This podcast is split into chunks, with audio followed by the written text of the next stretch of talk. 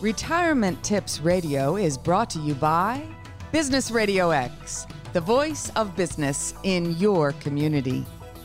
Currently serving over 25 markets, the Business Radio X network is growing fast. We're teaming up with retired execs and established entrepreneurs to support and celebrate local business leaders. If you'd like to make additional income while making a difference, discover more at brxteam.com. Now, here's your host. Welcome to Retirement Tips Radio. Stone Payton here with you this afternoon, and you are in for a real treat. Please join me in welcoming to the broadcast with Portia Capital Management, Miss Michelle Connell. Good afternoon, Michelle. Hi, Stone. Thanks for having me today. Well, it is an absolute delight having you on the show.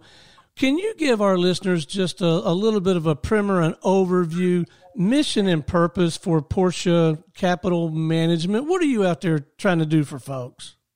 I am trying to preserve capital and mitigate risk on the downside, and that has seemed to be a good place to be, especially with the COVID and even though markets have seemed to uh, bounce back, I think that's still going to be important to people and the foundations and charity that I serve uh, going forward, especially as we're trying to figure out how long it's going to take us to recover from this virus. So tell us a little bit about your backstory. It sounds like very rewarding work. How does a person land where, where you seem to have landed? Hmm. let's see, lots of zigging and zagging. Always knew that I wanted to be a portfolio manager. Uh, born and raised on the West Coast.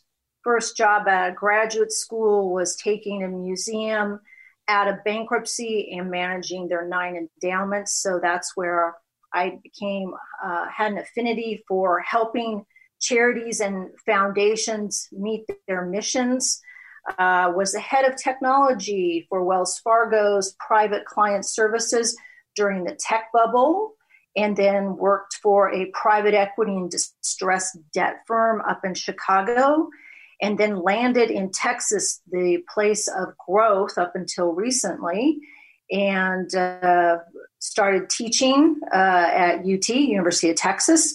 And opened up my own firm serving clients that are high net worth as well as the foundations and charities.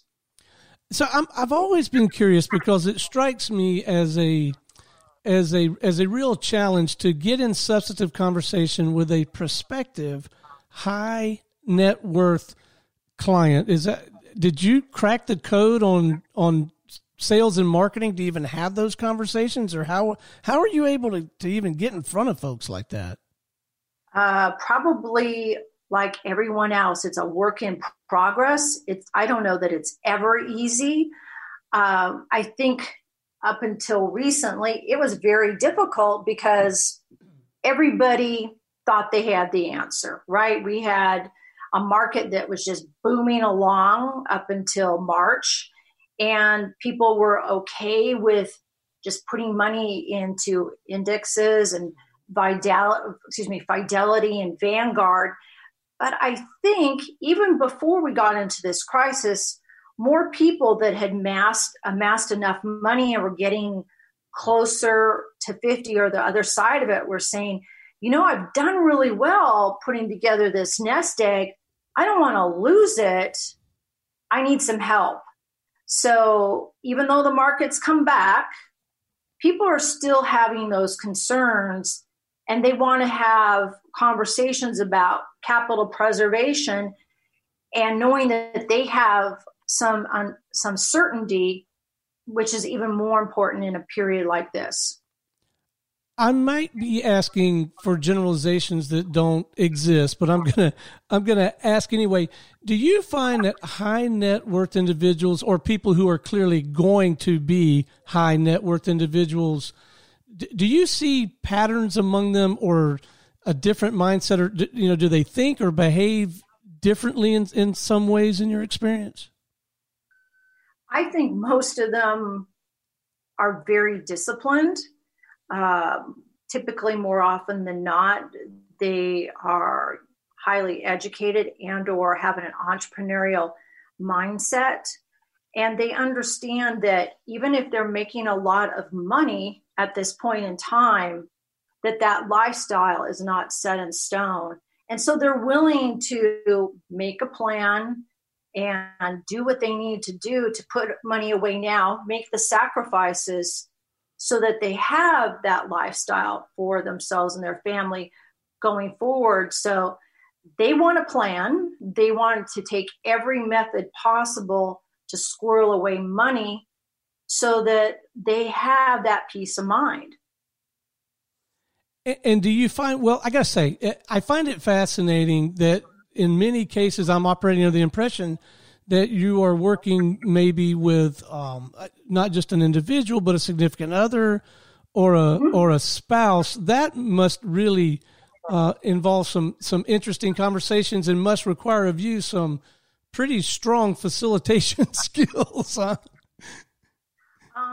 I will say it this way: my experience uh, now it's ten years teaching between University of Texas, and I also have taught uh, the uh, CFA or their Chartered Financial Analyst designation in Texas for ten years.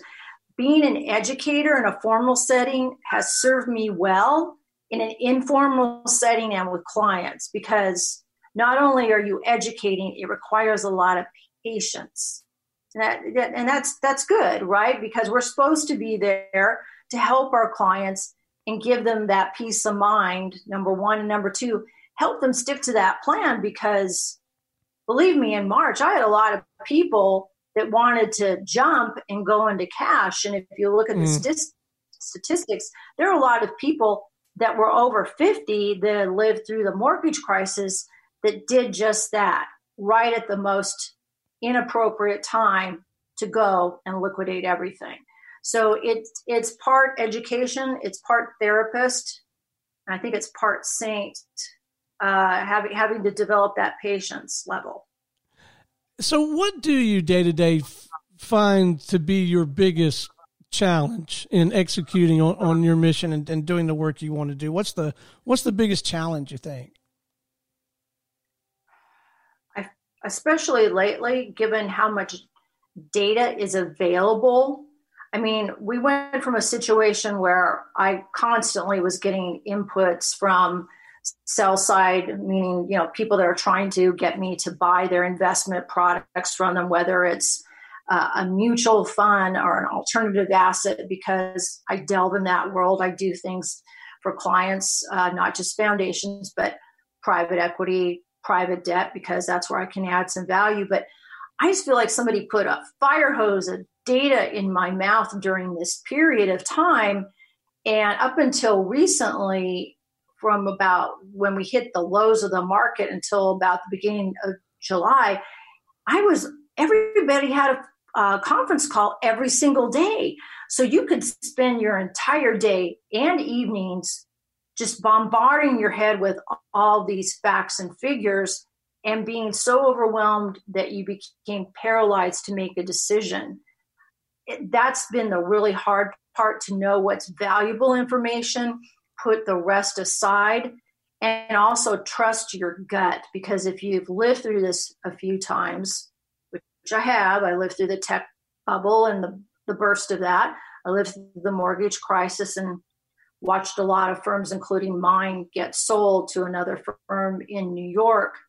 You know, your gut tells you when you need to be patient, and sometimes being inactive requires the most patience versus when you see markets screaming ahead and there are 10 stocks that are now 17% of the market cap of the S&P and you're going I just can't buy into this right now. I can be patient and I can do a lot better for my clients.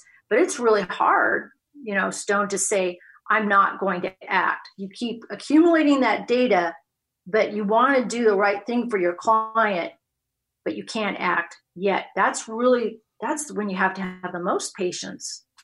Well, we're starting to touch on it already, but I'll just ask him and get as granular as you feel like is appropriate. But with, well, let me tell our listening audience for those of you who are listening to this conversation, uh, it's, it's a crazy time right now. We are actually broadcasting this conversation and recording it. So if you're listening to this in, in 2021, 2022, uh, Michelle and I, I am in a home studio conducting this interview. We're not in a studio. We're neck deep right in the middle of this COVID 19 thing. We're on a Zoom room doing this interview. And, and so I want you guys to have that context if you're listening to this in the future. Uh, but Michelle, with specific respect to, to COVID 19, I'm operating under the impression that this is affecting retirement. Is that true? And if so, how is this affecting retirement and those of us who may be beginning to look at retirement?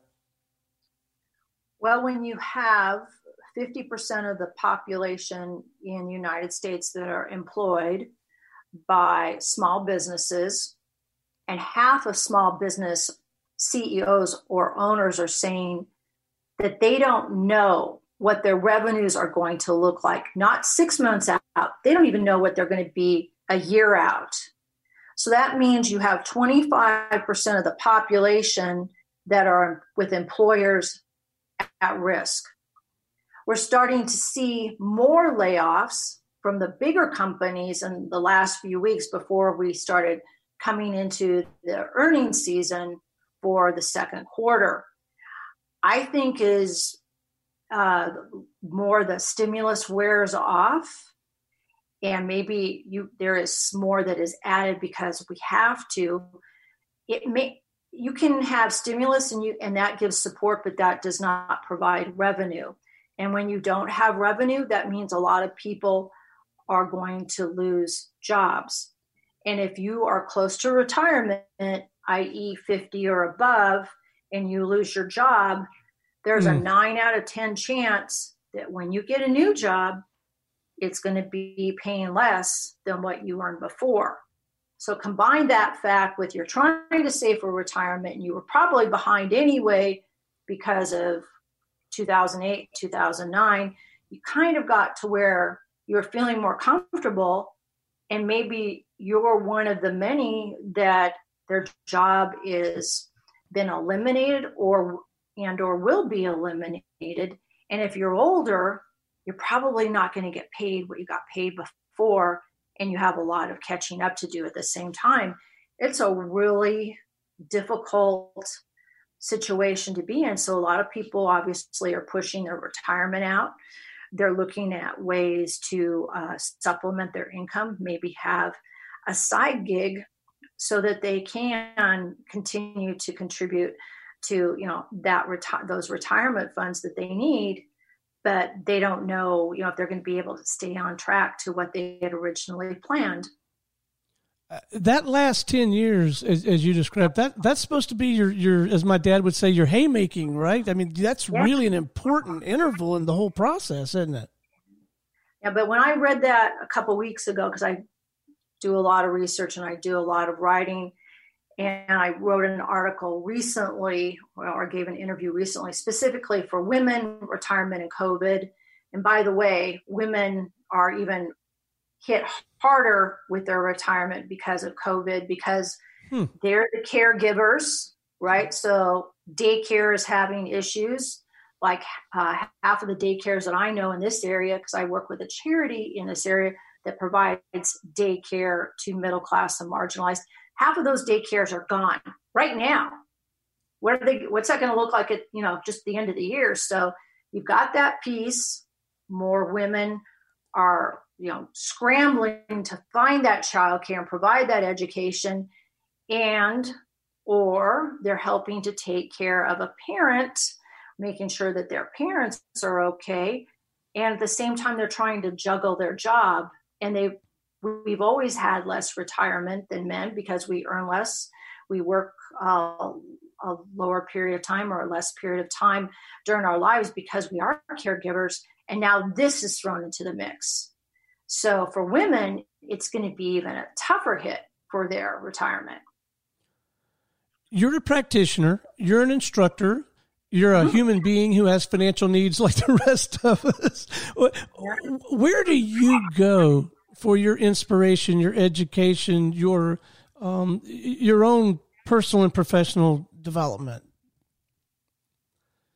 Ooh, a number of places, because all that's basically where I spend my spare time. It's yeah. either uh, re- providing research to other people, reading research, or on my bike in the heat of Texas, summer heat of Texas, which yesterday was 111 with the heat index. So Whoa. that's my sleep. Um, you know, I a lot of the research I get is from Wall Street. Um, I but you know I obviously take that with a grain of salt because they want you to continue to to buy, right? That serves mm. them. You know, right. they don't want you to. Everybody, and up until the last few weeks, you know, sky's the limit on stocks. Keep buying, keep buying, keep buying, and that's not just for retail investors.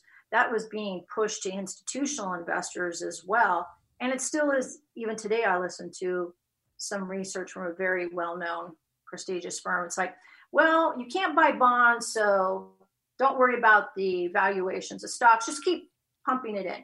So that means you have to start finding independent research uh, and I spend a lot of time doing that. So, uh, like yesterday, I was looking at the most recent studies by McKinsey that are talking about all the sectors of the economy that are going to be feeling it the hardest from COVID and how small businesses, especially, are going to be hit.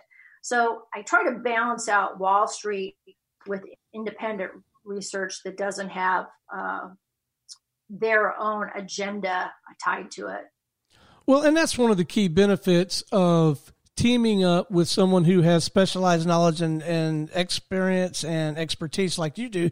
This is 24 seven for you almost like you're, you're out on your bike, but you're still, you're thinking about this stuff, right? I mean, this is what you do where I might be off trying to figure out how to host or, or sell another radio show. You're thinking about this stuff so I don't have to, right? Well, um, I wish I could say it's otherwise, but if you care about the the future of your clients and their peace of mind, and you do get to a point if you have a soul that you want to take care of them. So the majority of my life right now is tied to my desk, and it's probably not an exaggeration. You know, 12 to 14 hours a day easy six days a week, uh, up until recently seven days. And I know I'm not alone. You know, I, I'm mm-hmm. not a martyr. It's just what's required. But I remember the first two months of the COVID calling analysts in New York. I was calling them from Dallas, Fort Worth, calling people on a Sunday and asking their input about a decision I was making and they were available stone. They were at their desk as well hmm. despite the fact that they had families you know to talk to and they should be out enjoying. But they were just trying to do the best they can as well to take care of their clients.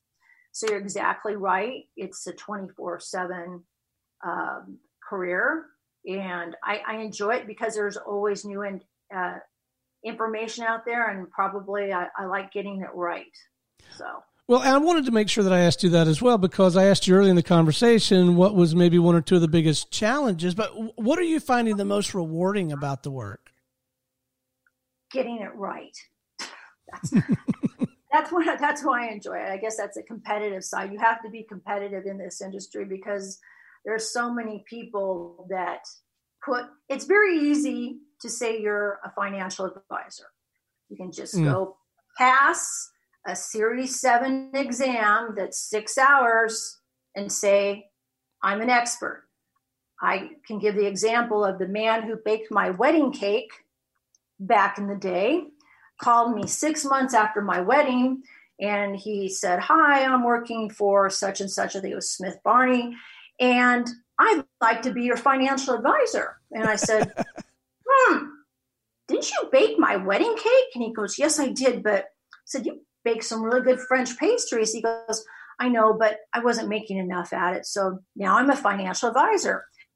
It's very easy for someone to call themselves an expert in my field. That's the most frustrating thing. So before you talk to somebody and before you assume that they have the knowledge, start digging, look at their background, look at their education, make sure that they have a deep background in finance. I'm not saying somebody necessarily with a CFA, which it would help, but look for somebody that has credentials and that has the experience and also look at their filings with FINRA and to make sure that they've done things in the best interest of their clients because there's some nice databases out there that people forget to look at and then get hurt.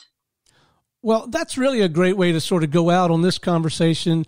Is is I would like very much to leave our listeners with um, some practical tips, a path, some hope. I know at, at one point in the, in the, conversation, you mentioned the idea of maybe a, a, a side hustle, and now you're talking about uh, the diligence that, that one needs to exercise if they are going to team up with a professional advisor.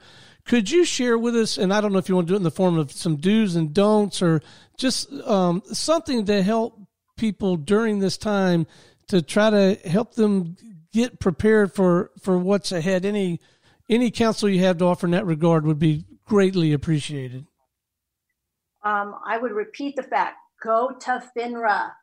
Okay, anybody that's a mm. broker or has a registered investment advisory firm like me, we have to do annual filings for, through the SEC and FINRA every year. If there is a complaint against someone like me or my uh, a firm like mine it is there okay? So look there. A lot of people don't stone and i am surprised that i've known people with 45 million just handed over to somebody that committed fraud 10 years ago. Mm. and, and they didn't look. And these are highly educated people so do your due diligence there number two don't just sit there when you're talking to somebody and take the sales spiel. Come with questions in hand and not only have questions at that point, but have questions throughout the conversation and after you hire them. I think the thing that I'm the most proud of, and I've said this to my foundations, in the beginning for board meetings, the phone was silent. No one asked any questions. Now everybody asks questions because they've been educated. So your job as a person that has investments is to become educated and ask those questions. Otherwise, you're going to get what you deserve if you're not educated and you just assume somebody's going to take care of you. It's your responsibility too. You don't just hand it over to them, it's a partnership.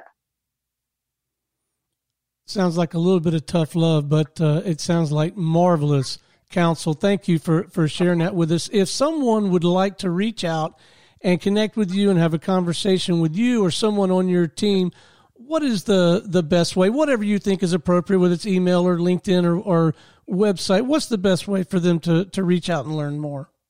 Well, uh, I am on LinkedIn as well as my firm. My name is Michelle Connell, and I'm in Dallas, Fort Worth. My firm's name is Portia, P O R T I A. Sorry, guys, not like the car, but Portia, Merchant of Venice. And my website is www.portia, P O R T I A, hyphen the word capital.com. Well, Michelle Connell with Portia Capital Management, it has been an absolute delight having you on the show. Thank you for sharing your story and thank you for uh, helping us in, inform our listeners. This has been marvelous. Thank you, Stone. I hope I helped at least one person. All right. This is Stone Payton for our guest today, Michelle Connell, and everyone here at the Business Radio X family saying we'll see you next time on Retirement Tips Radio.